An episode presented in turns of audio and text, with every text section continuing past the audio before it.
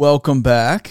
We have another episode of Dirt Talk this afternoon, evening. It's a Friday evening, and I have Mr. Dane Cotton of DC Excavation out of Bozeman, Montana on the phone. Hey, Dane.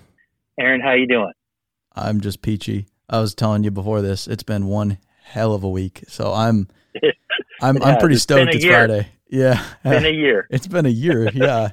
yeah, but this week's Yep. felt like it's been 3 months. You know, a lot of people in the industry are, are feeling it right now. We deal with a lot of different trades, and every time we're in a meeting, if there's a conflict or anything, it always gets brought up. Oh, it's 2020. Get Yep. deal with it. Yep. I've been it, it drives me nuts though that so many people are using it as like a scapegoat too to not deliver or like not keep their word. Like, well, coronavirus, it's like okay, so like you still have to do what you said you're going to do. I don't care about coronavirus or not. It doesn't have, it doesn't matter.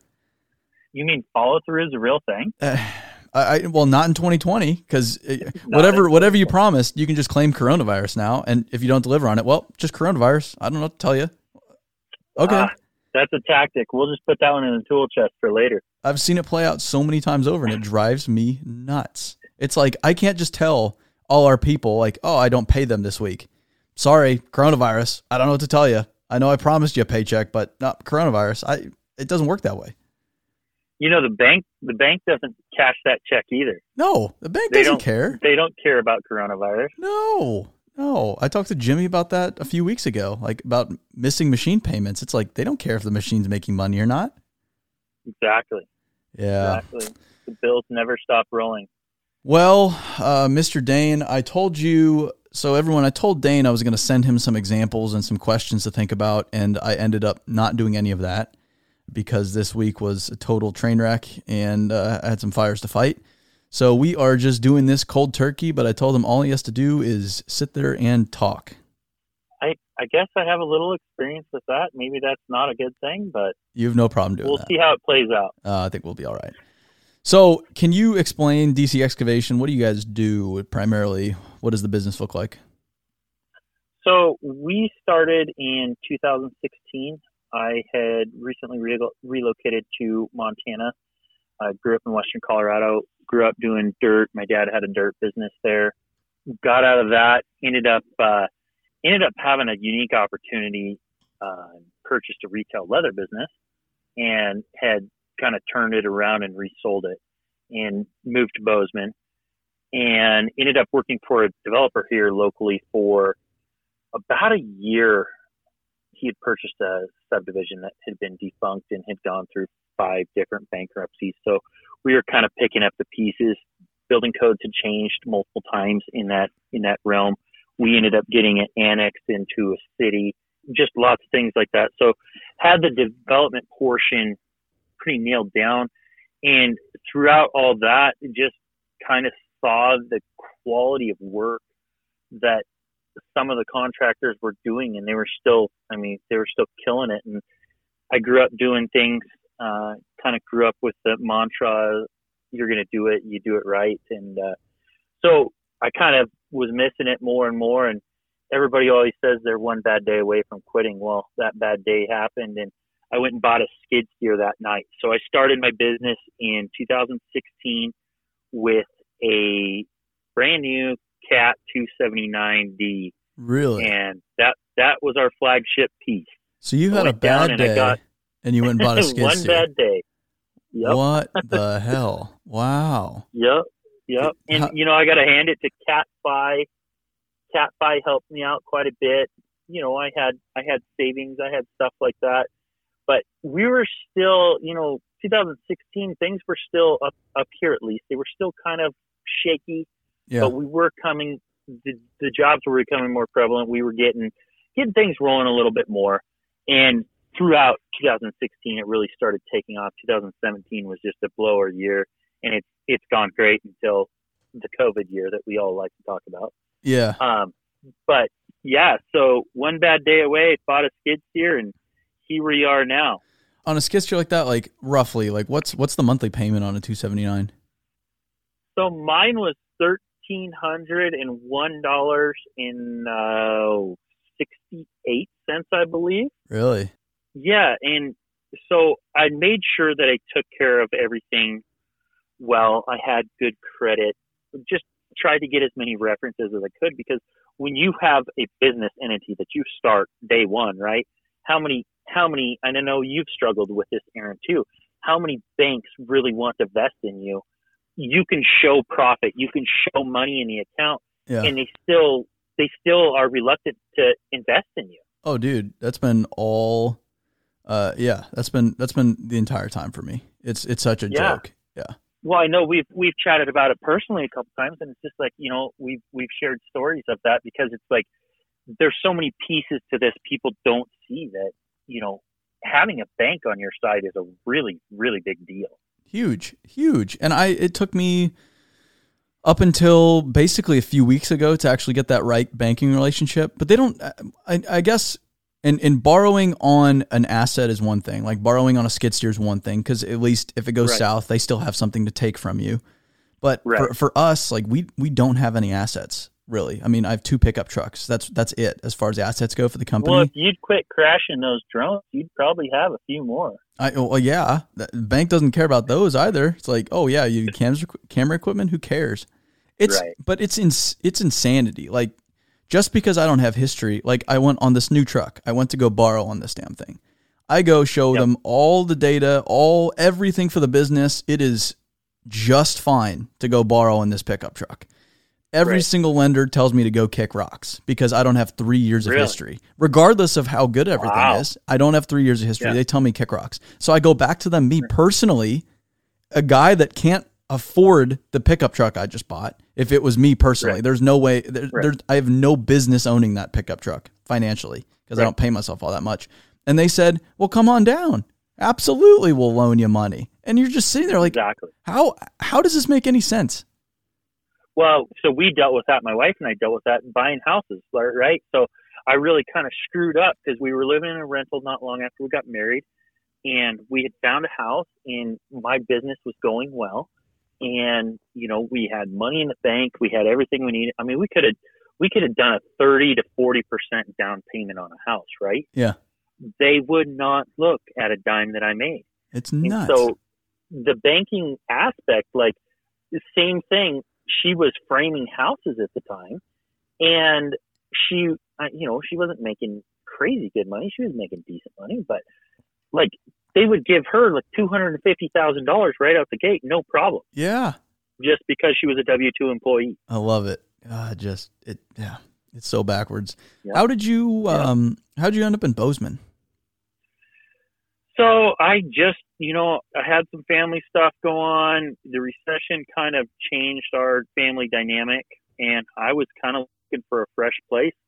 I'd been through Bozeman when I owned the leather business, doing some kind of some outside cold calling and some, some material delivery. And I really liked the area. And then I had a friend here, um, came up here, went snowmobiling with him, and it kind of just stuck. I actually met my wife on that trip. We never met before, and I met her on that trip, and it kind of just stuck. So No kidding. I'm here now, and So your wife's from family, and your wife was in Bozeman.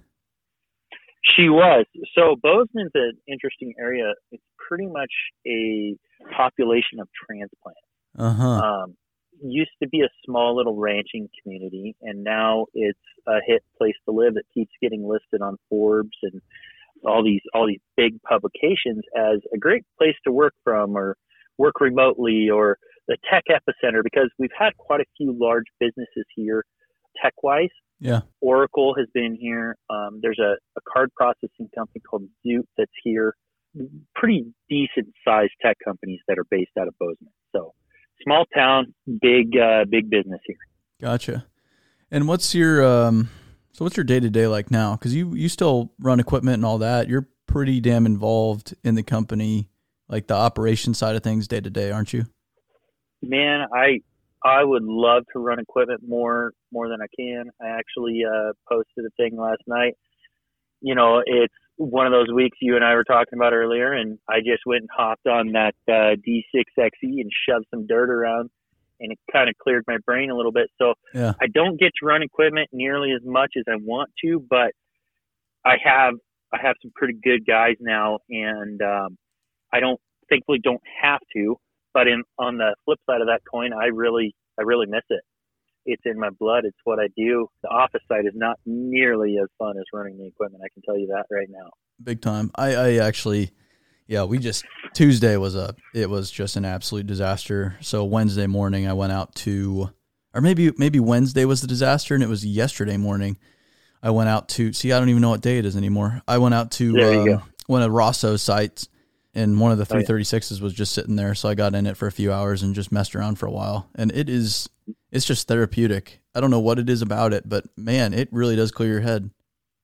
Well, you can really let go of things, and like I think it takes enough attention that you kind of quit quit thinking about stuff. Yeah. Um, I noticed when I do, like when I was working day in and day out, and then going home and doing all the estimates and billing and everything like that, I noticed that the days that always went the fastest was when I was doing like fine grade work or working really close to buildings where you had to be super careful because your your attention is there and the time just flies. Now days where you're just hauling in a haul truck or something like that, those days can drag on. But for the most part, the the attention to detail, those days, those ones, they fly by.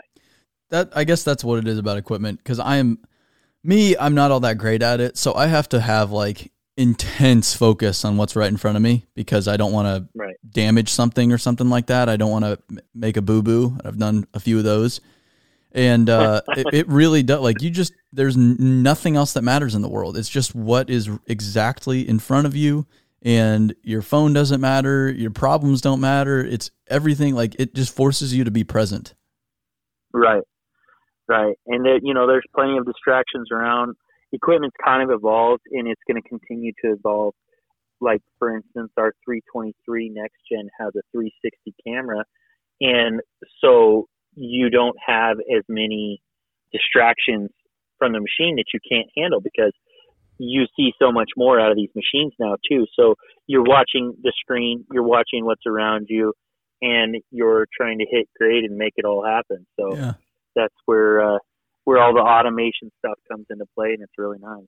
So now going to that, you're a you're a smaller contractor in the grand scheme of things, but you have some pretty fancy iron, and and I mean the latest and greatest from Caterpillar, from Trimble, and and you got you know nice software. Like you're you're running the best stuff out there. What's the logic and, and thinking behind all that?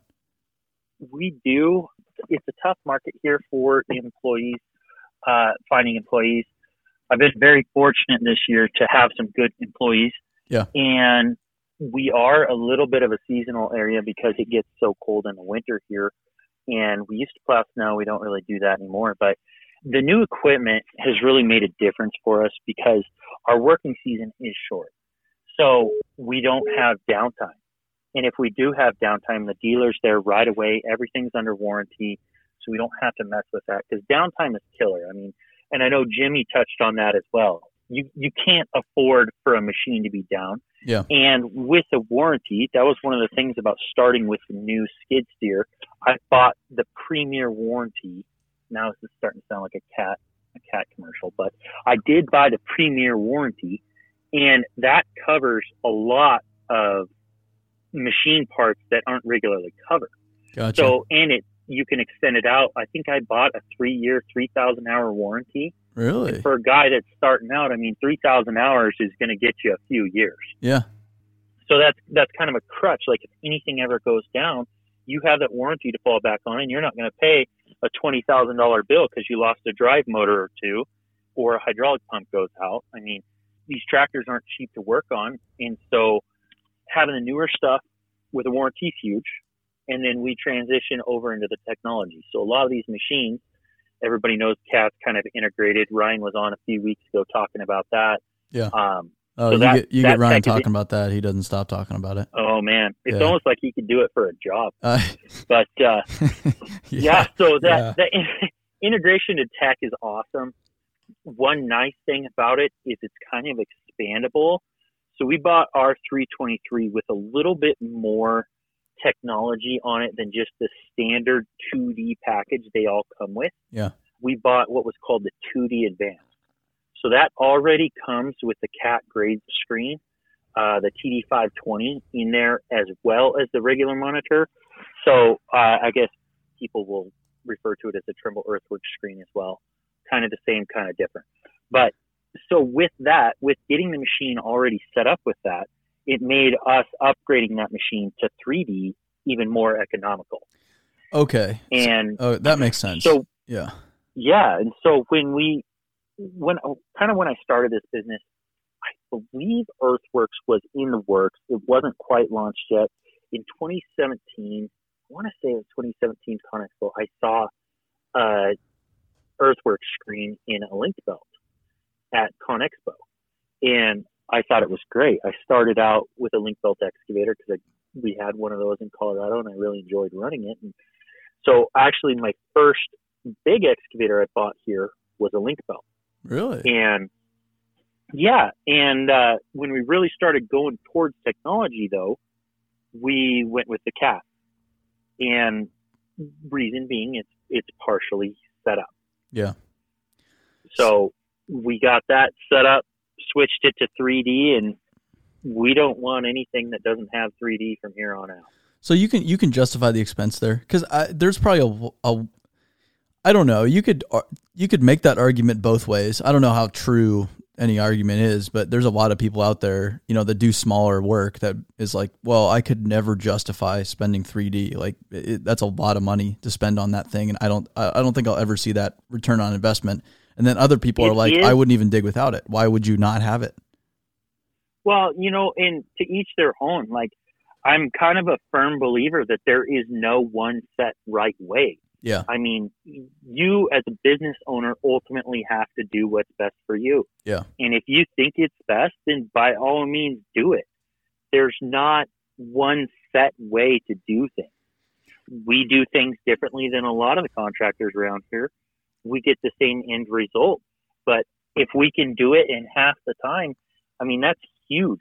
We might be even five, ten percent higher than the next guy, but they know the technology we have. They know the tolerances that technology has, and they know that it's going to be more efficient. I mean, obviously, if you have a job where you're doing a lot of trucking and everything, there's bottlenecks that you can't overcome with technology. Yeah, You simply cannot overcome traffic with technology. It just doesn't happen. yeah. But there are a lot of things that can be sped up immensely by implementing technology. And I guess it's probably a pretty big competitive advantage for you since most everyone, yeah, most small huge. contractors don't run 3D. I mean, I, I only know a handful of them. No, In- in the so country. we only have we only have six guys right now, but we have three excavators that have earthworks or cat grade on them. Wow. Um, one is only 2D. The other two are both 3D. They all three have Engcon tilt rotators, which is also ludicrous for a lot of people. And I know, yes, I know you and Jimmy touched on that as well. yes, yeah. um, Jimmy has his opinions on it. Yeah, right, right. And then we have three cat dozers that all have the cat grade 3D, which is Earthworks 3D for dozers.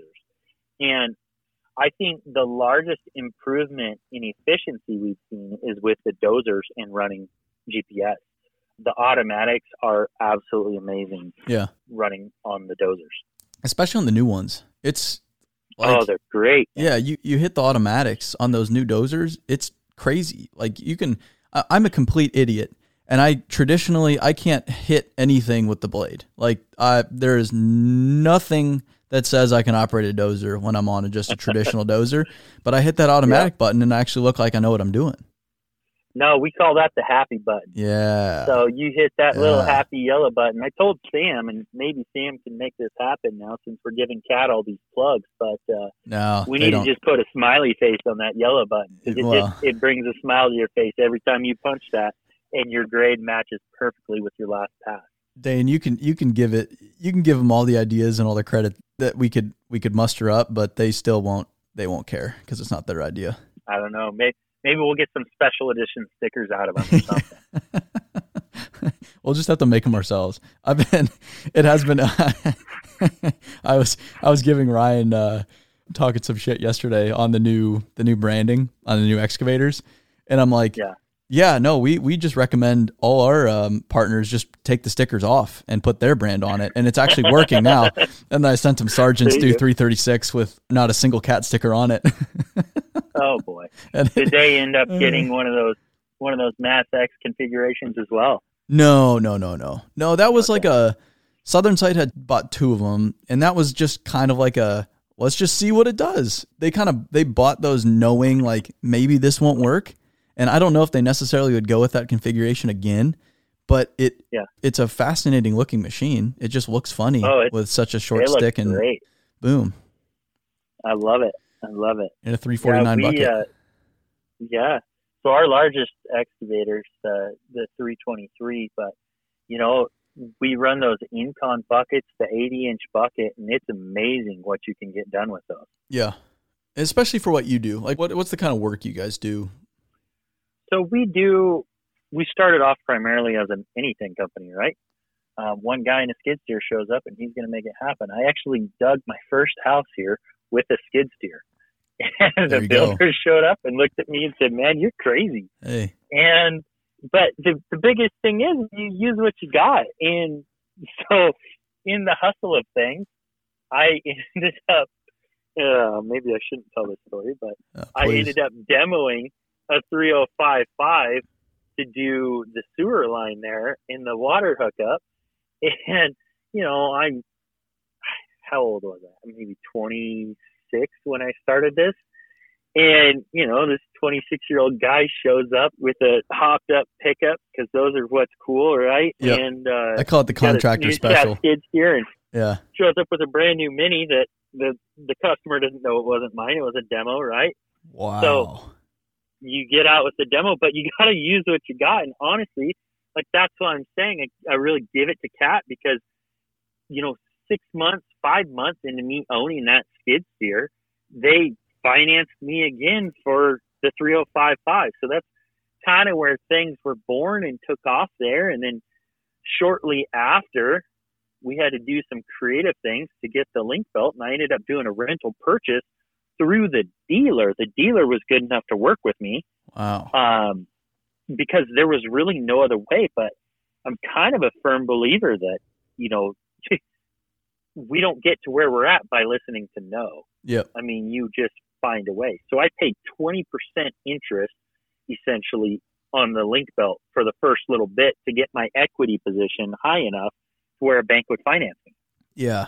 Well, and a lot of uh, a lot of times the people telling you no aren't necessarily the ones that can tell you yes. It's just odd. It's like people kind of just default to no, but there's always someone that's going to say yes. There's just Well- i- i- you can find them anywhere. And the the biggest thing is is like a lot of those people exactly what you're saying. You will find people that say yes, and that that link belt dealer made it happen for me, and I bought the machine, and it was a great experience. The guy's a great guy, Woodward Tractor out of Cody, Wyoming, awesome people. There you go. Um, yeah, there's your plug, Gary. But they, uh, you know, he made it happen for me, and it was a big deal. We ended up getting it financed a little later on, but you know, until then, he essentially put it out as a rental machine to me. And you know, they're a smaller dealer; they don't really have a huge rental fleet, and so he really went out on a limb for me and made it happen. And you know, I guess a large part of everything that I feel like we have attained has been through building relationships 100%. and Yeah. maintaining those. What do you I think? mean, a lot of people. But like, why, why, why do you think people invested in you early on when you didn't really have much to show for yourself? Why do you think it was? And I, I couldn't even tell you. Uh, they could have seen a fire in my eyes. Like that's that's the reality of it. Like you can Yeah. tell when someone's determined to make it happen.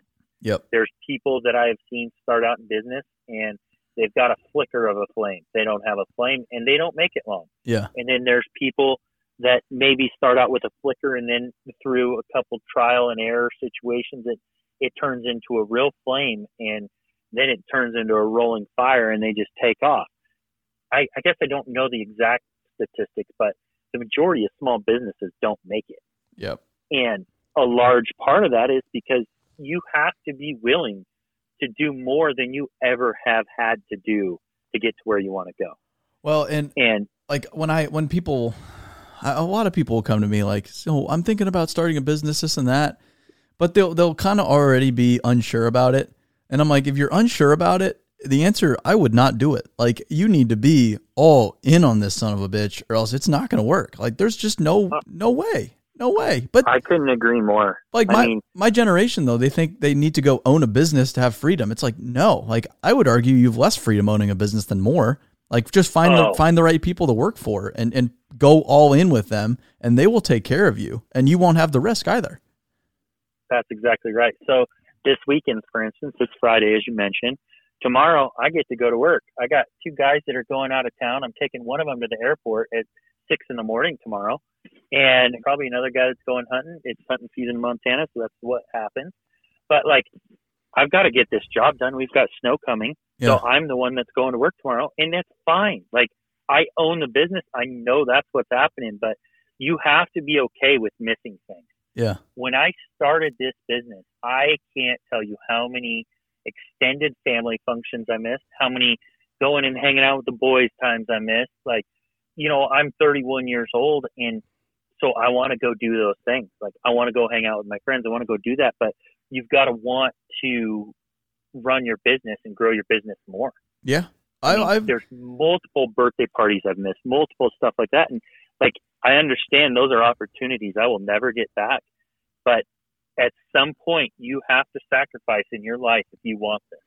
and pe- some people don't like hearing that, but it's just it's reality. Like and the people the people telling me that I need to calm down a little bit or or slow things down or take a break are the ones that aren't where I want to be.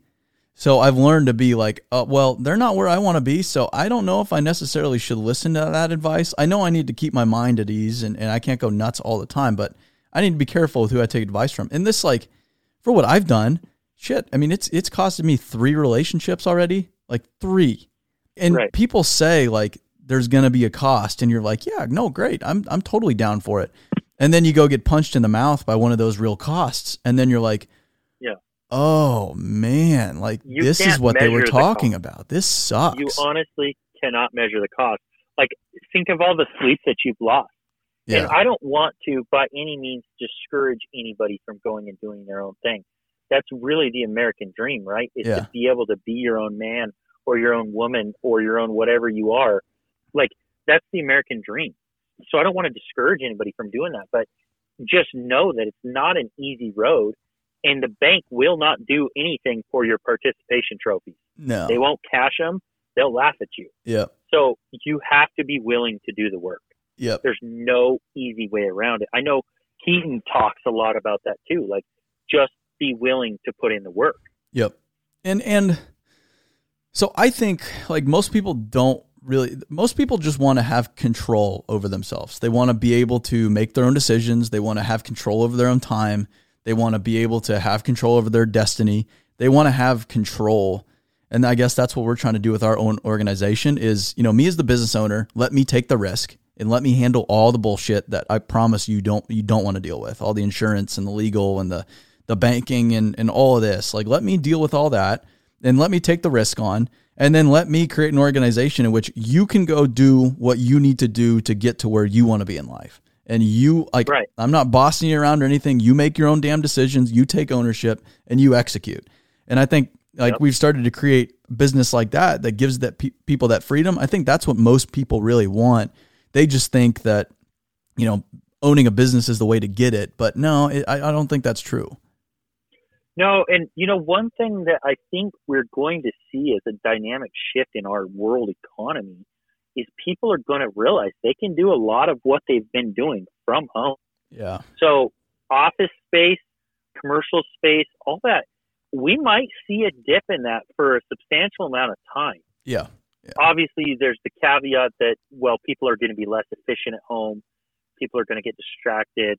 We don't want to see frank in his pajamas on the zoom meeting like there's that stuff but the whole covid thing whether you believe it's a real deal or not it has changed the way business happens hundred percent. Uh, I think businesses are overcompensating by basically just getting rid of their offices. I think that's a huge miscalculation in itself. i because do too because they're they're just looking at wow oh my god okay this is great actually we can save all this overhead and then we're going to be our, our people are more efficient now and this is just great. They're looking at what's right in front of them. They're not thinking about the second and third order consequences of now your culture is going to be diminished. Now your your people are going to be more lonely. Now it's it's going to cause many more problems than you're going to solve. And that's why we're we're doubling down right now. We're about to sign a lease on a new office space here in Nashville downtown because I think it's key to our business going forward. I think we're gonna it's gonna be one of our biggest competitive advantages. Like business owners, they just see certain things as overhead. They don't see things like, like they'll just look at a salary like, oh man, this is just more payroll. It's like no, look at the salary like, man, look how much value I get out of this individual and how much better can they make my business. This is an investment. Like I'm stoked to spend fifty thousand dollars or whatever I am a year on them because they're giving me so much in return. Exactly. So that's kind of an interesting topic there. The developer I work for here, when I was negotiating my pay with him, he said, Look, I will pay you a million dollars a year, but you in turn need to make me $3 million a year. Absolutely. And that always has struck home with me. Like, you know, I will hire anybody.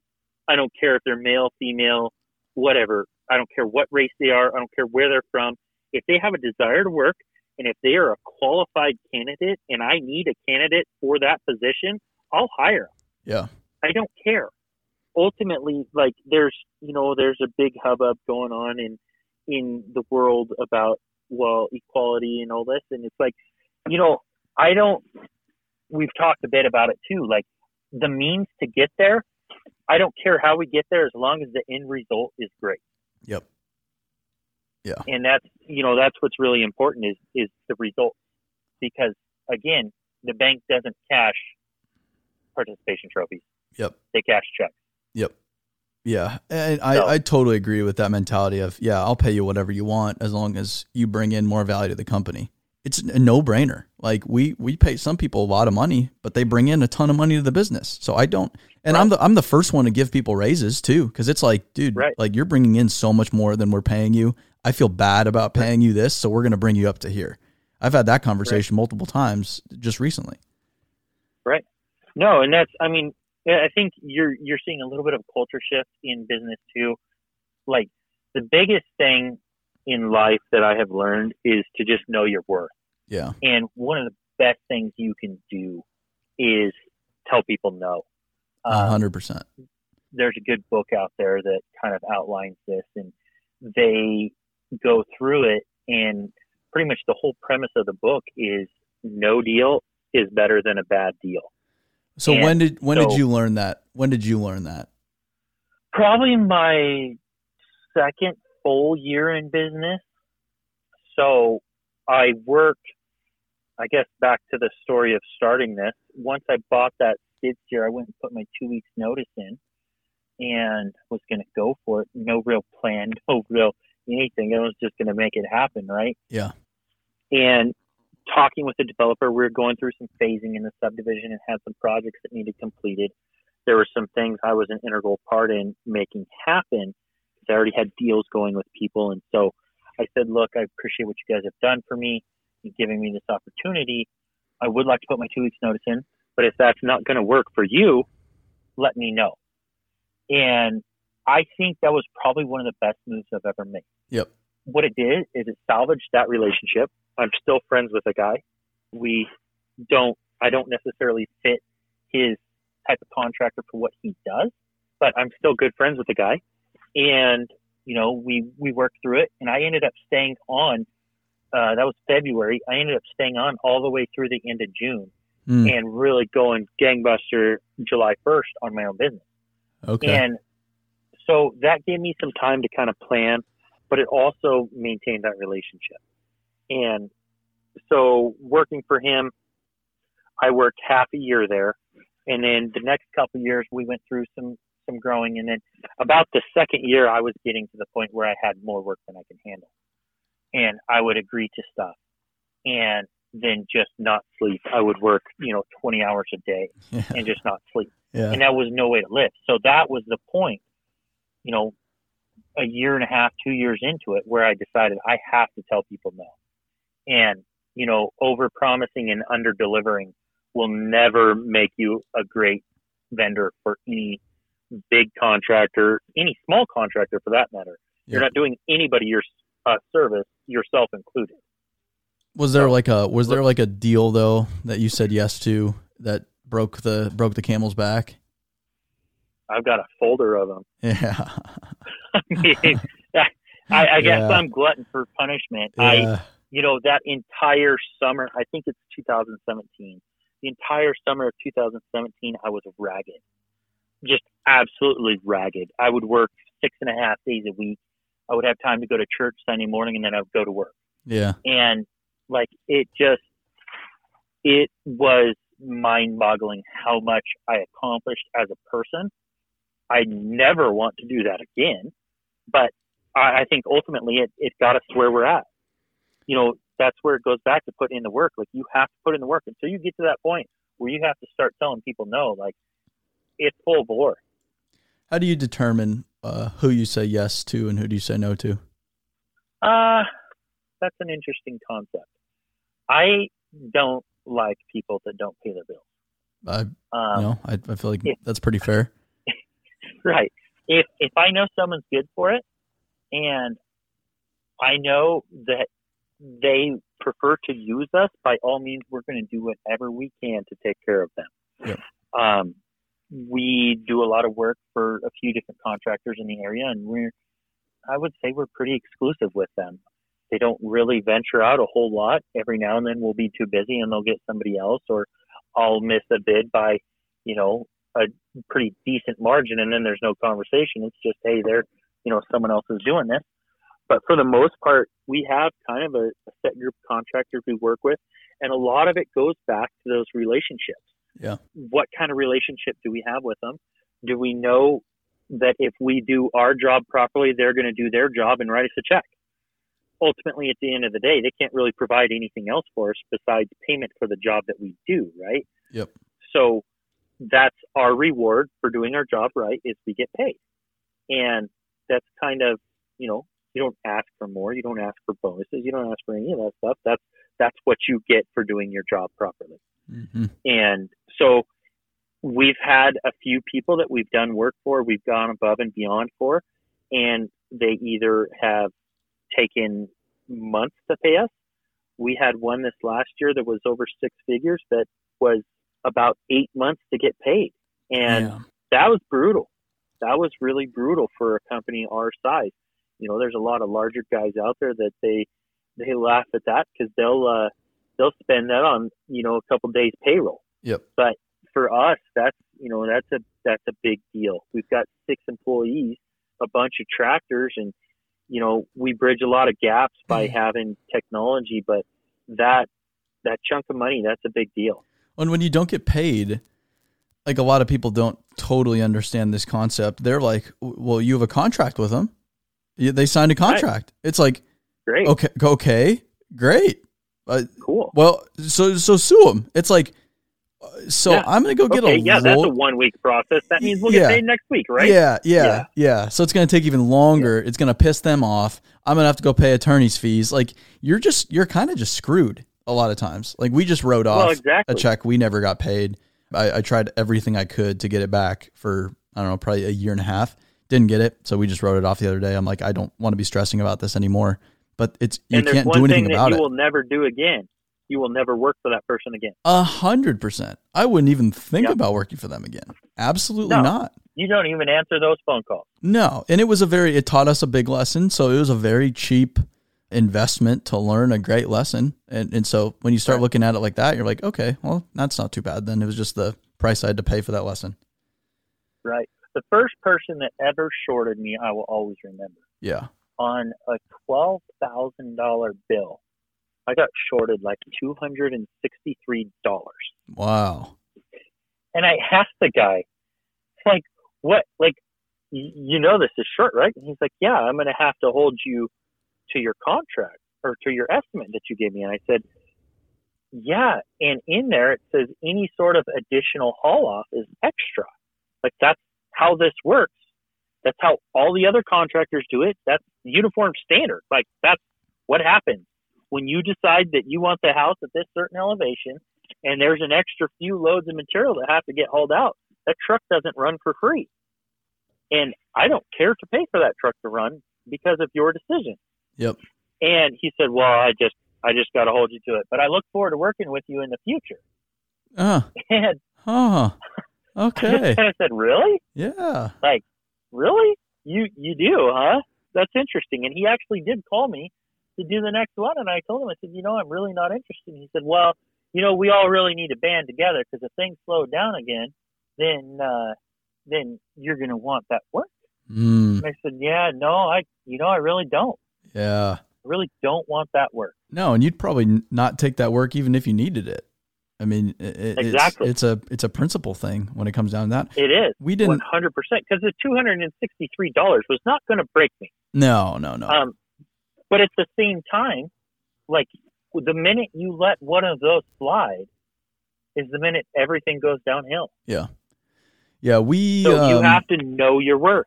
Well, the the very very very first project I did for BuildWitt, I've never really talked about it.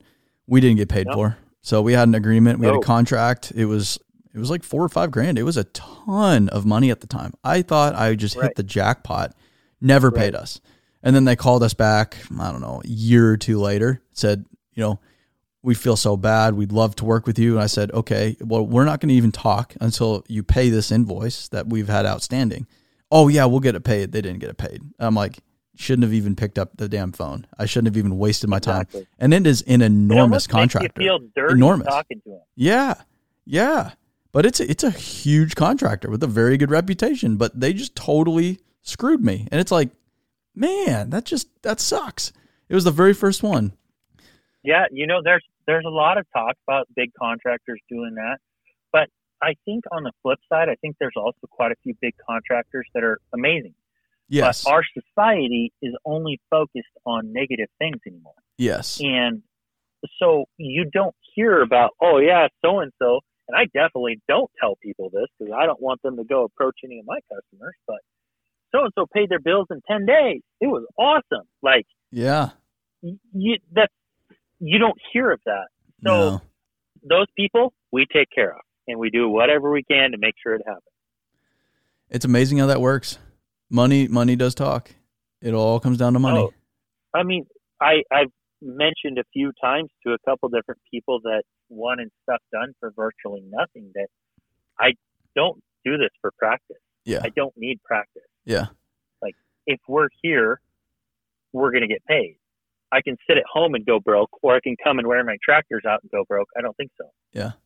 And and that's the thing with business is people have equated making money to like doing bad stuff. It's like no, you're so in theory, like perfect business theory. The more problems you solve, the more value you deliver, the, the more good you do for people, the more money you should make. It's like Mother Teresa, she made a lot of money, a lot of money. It all went to the church, but she made a ton of money. I mean, that's how the church functions too, is money. Like the, the, it doesn't just happen. So it's it's Right. you know it, money is directly correlated to doing good things in theory, in perfect business theory at least.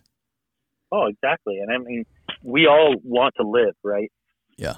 Ultimately, that's that's why we do what we do. Yep. we work so that we can live. So if our work is not being compensated, then how do you live? Yep. Oh boy, I could go off on a, a tangent on that one. But how does does your um does your does your dad still work for you? My dad does, yes. How how is that? Yep.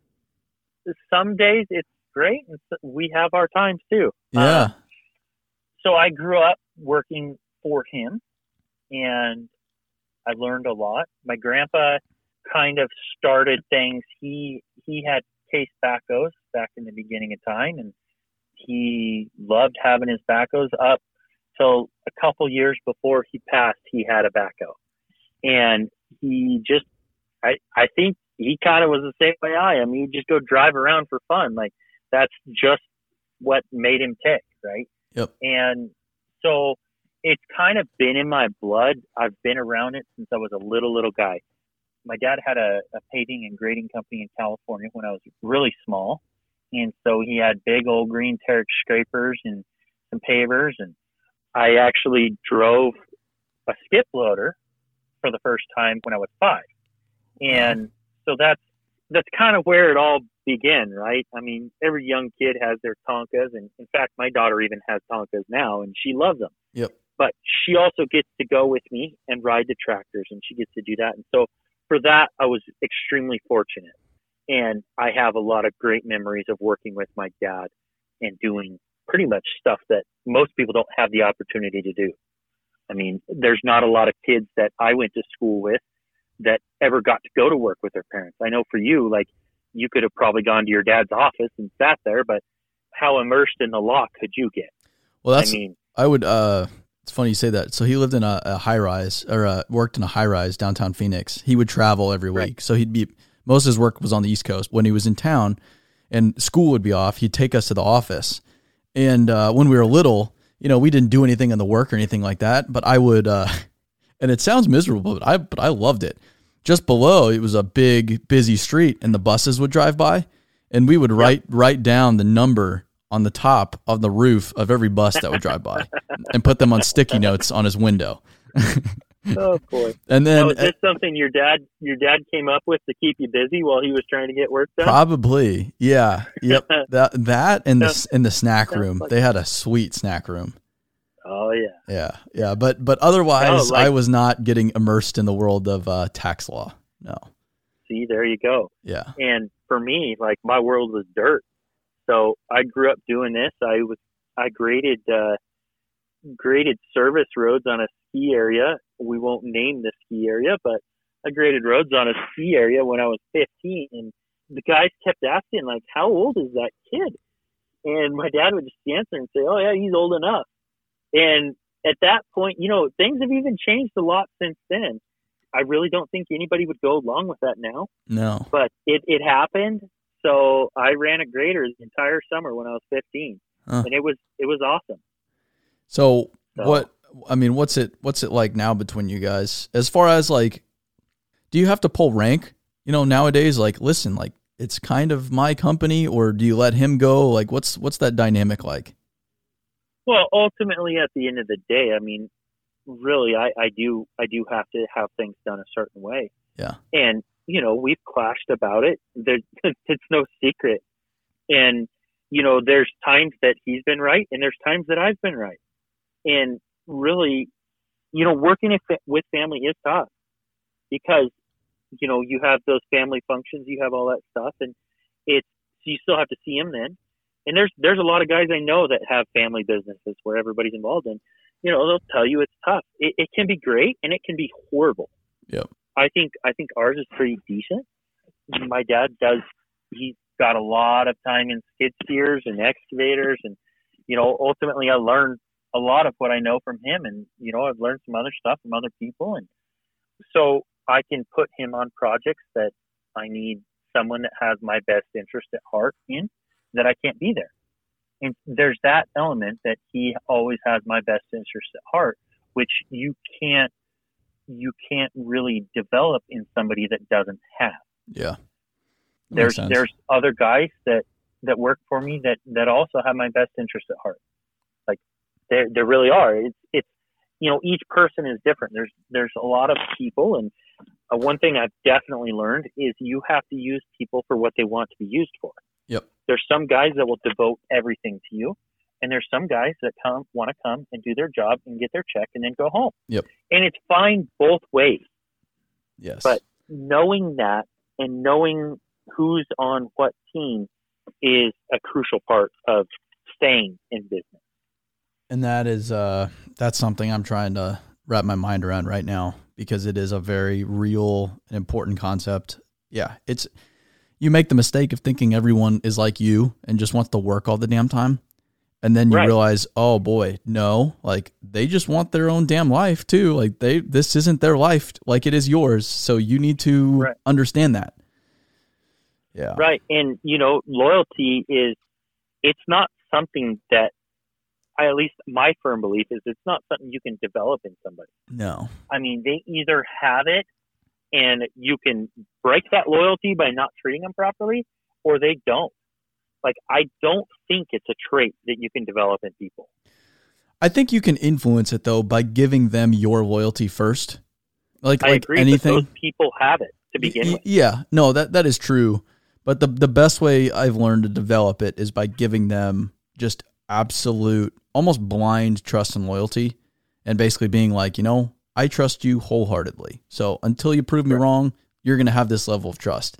And if you do, if you're that vulnerable with people, they they reciprocate it.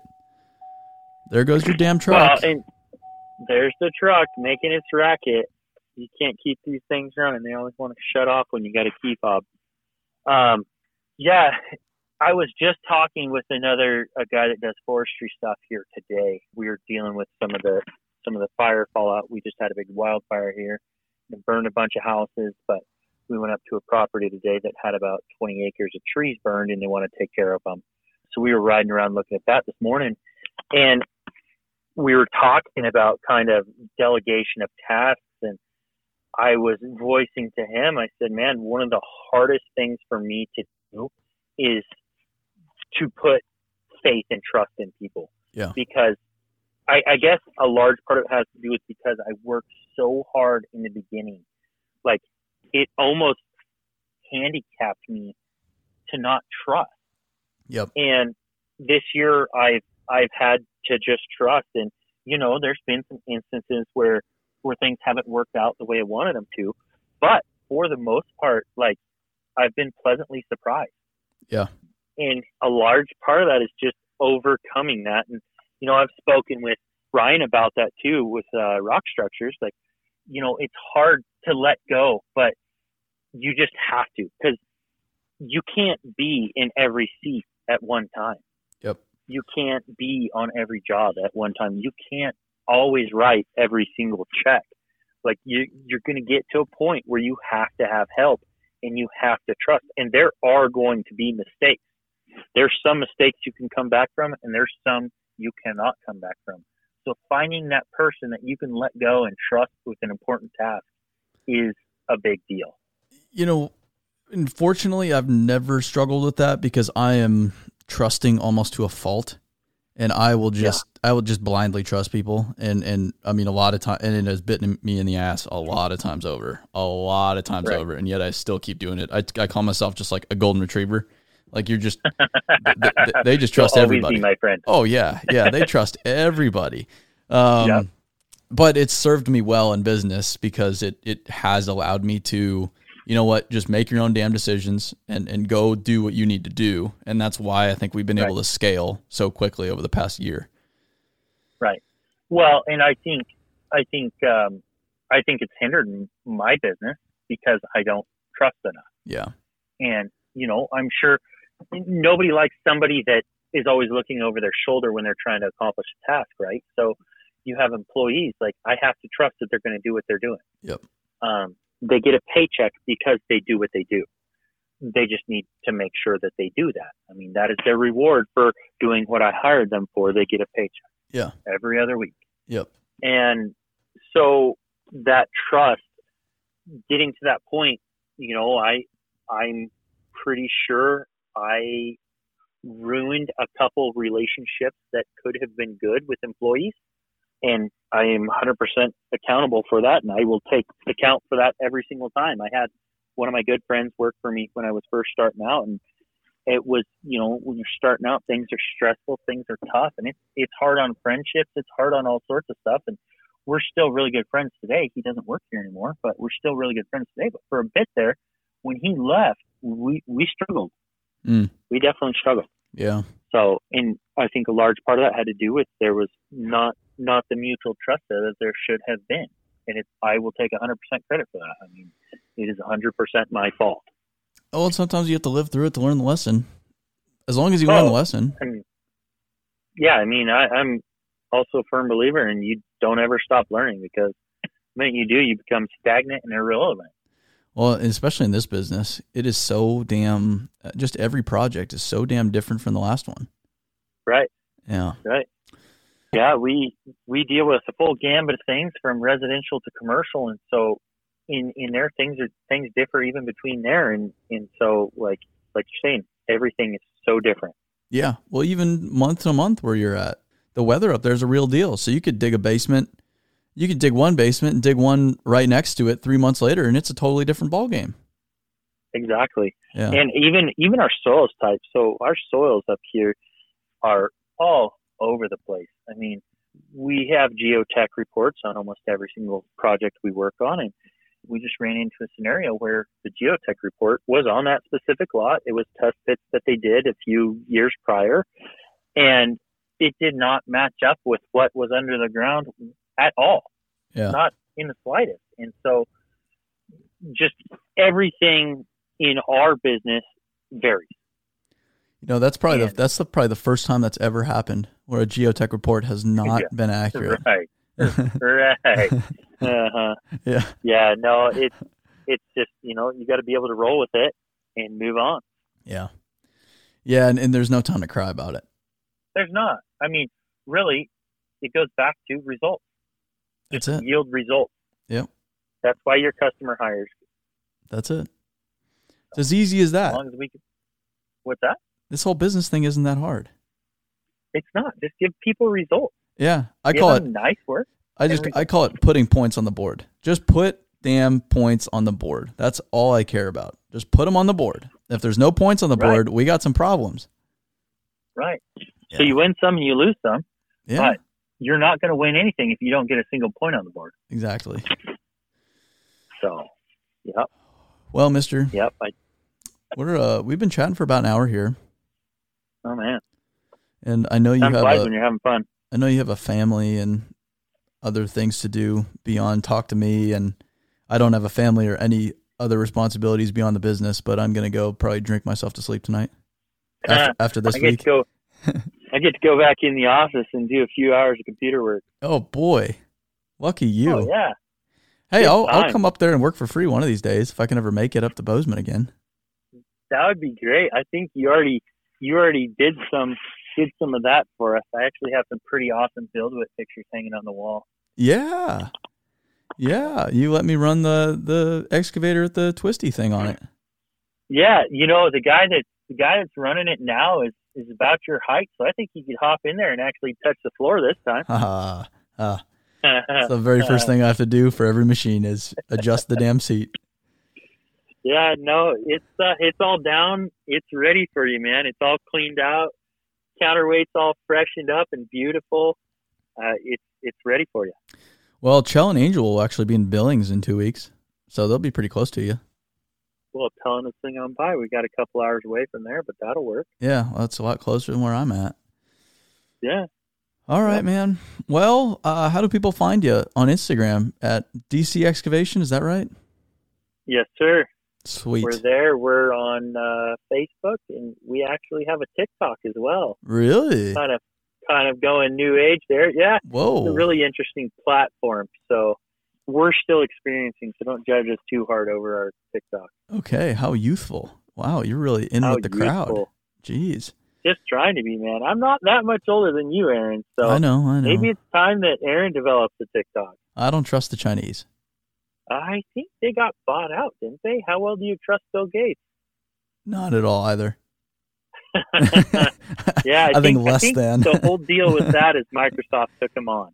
I've read too many So- conspiracy theories about Bill Gates to trust that guy anymore. I don't know if any of it's at all true, but there's some very compelling theories out there. I think you and 98% of America feels that way. Yeah, no, there's some crazy stuff Yeah. out there on Bill. And I, I, I was always, I had never, I've never had a single problem with Bill Gates up until like the past six months, and then all this stuff about Bill Gates is out there now, and it makes you think. You're like, oh man, like that could totally be true. That's not even that outlandish. Well, and with the Public Information Act, there's a lot of data out there that has his companies and his name all over it. So, Yeah. Well, and that's the thing. Like, there's a lot of thumbprints, and and you can. There's only so many dots, and and then once they start connecting, it's like, huh, maybe something is up here, but we'll never know. That's uh, that's all uh, above our pay grade. Yeah. yep. We'll just keep digging holes and taking pictures. How's that sound? You know, I like to I like to live a simple life, so I'll, I'll keep it to that. There you go. All right, man. Well. Mr. Uh, Dane Cotton from DC Excavation, thanks for stopping by. Thank you. It's been a pleasure. And uh, with that, I appreciate everyone listening. As always, please share this episode with other folks. I've appreciated all the sharing going on. It's really cool. Our numbers are crazy. It's amazing people listen to this stuff. So if you found it exciting, if you learned something, pass it on to somebody else. Maybe they can learn something too. and hopefully we keep bringing you uh, good stuff. So with that, stay dirty.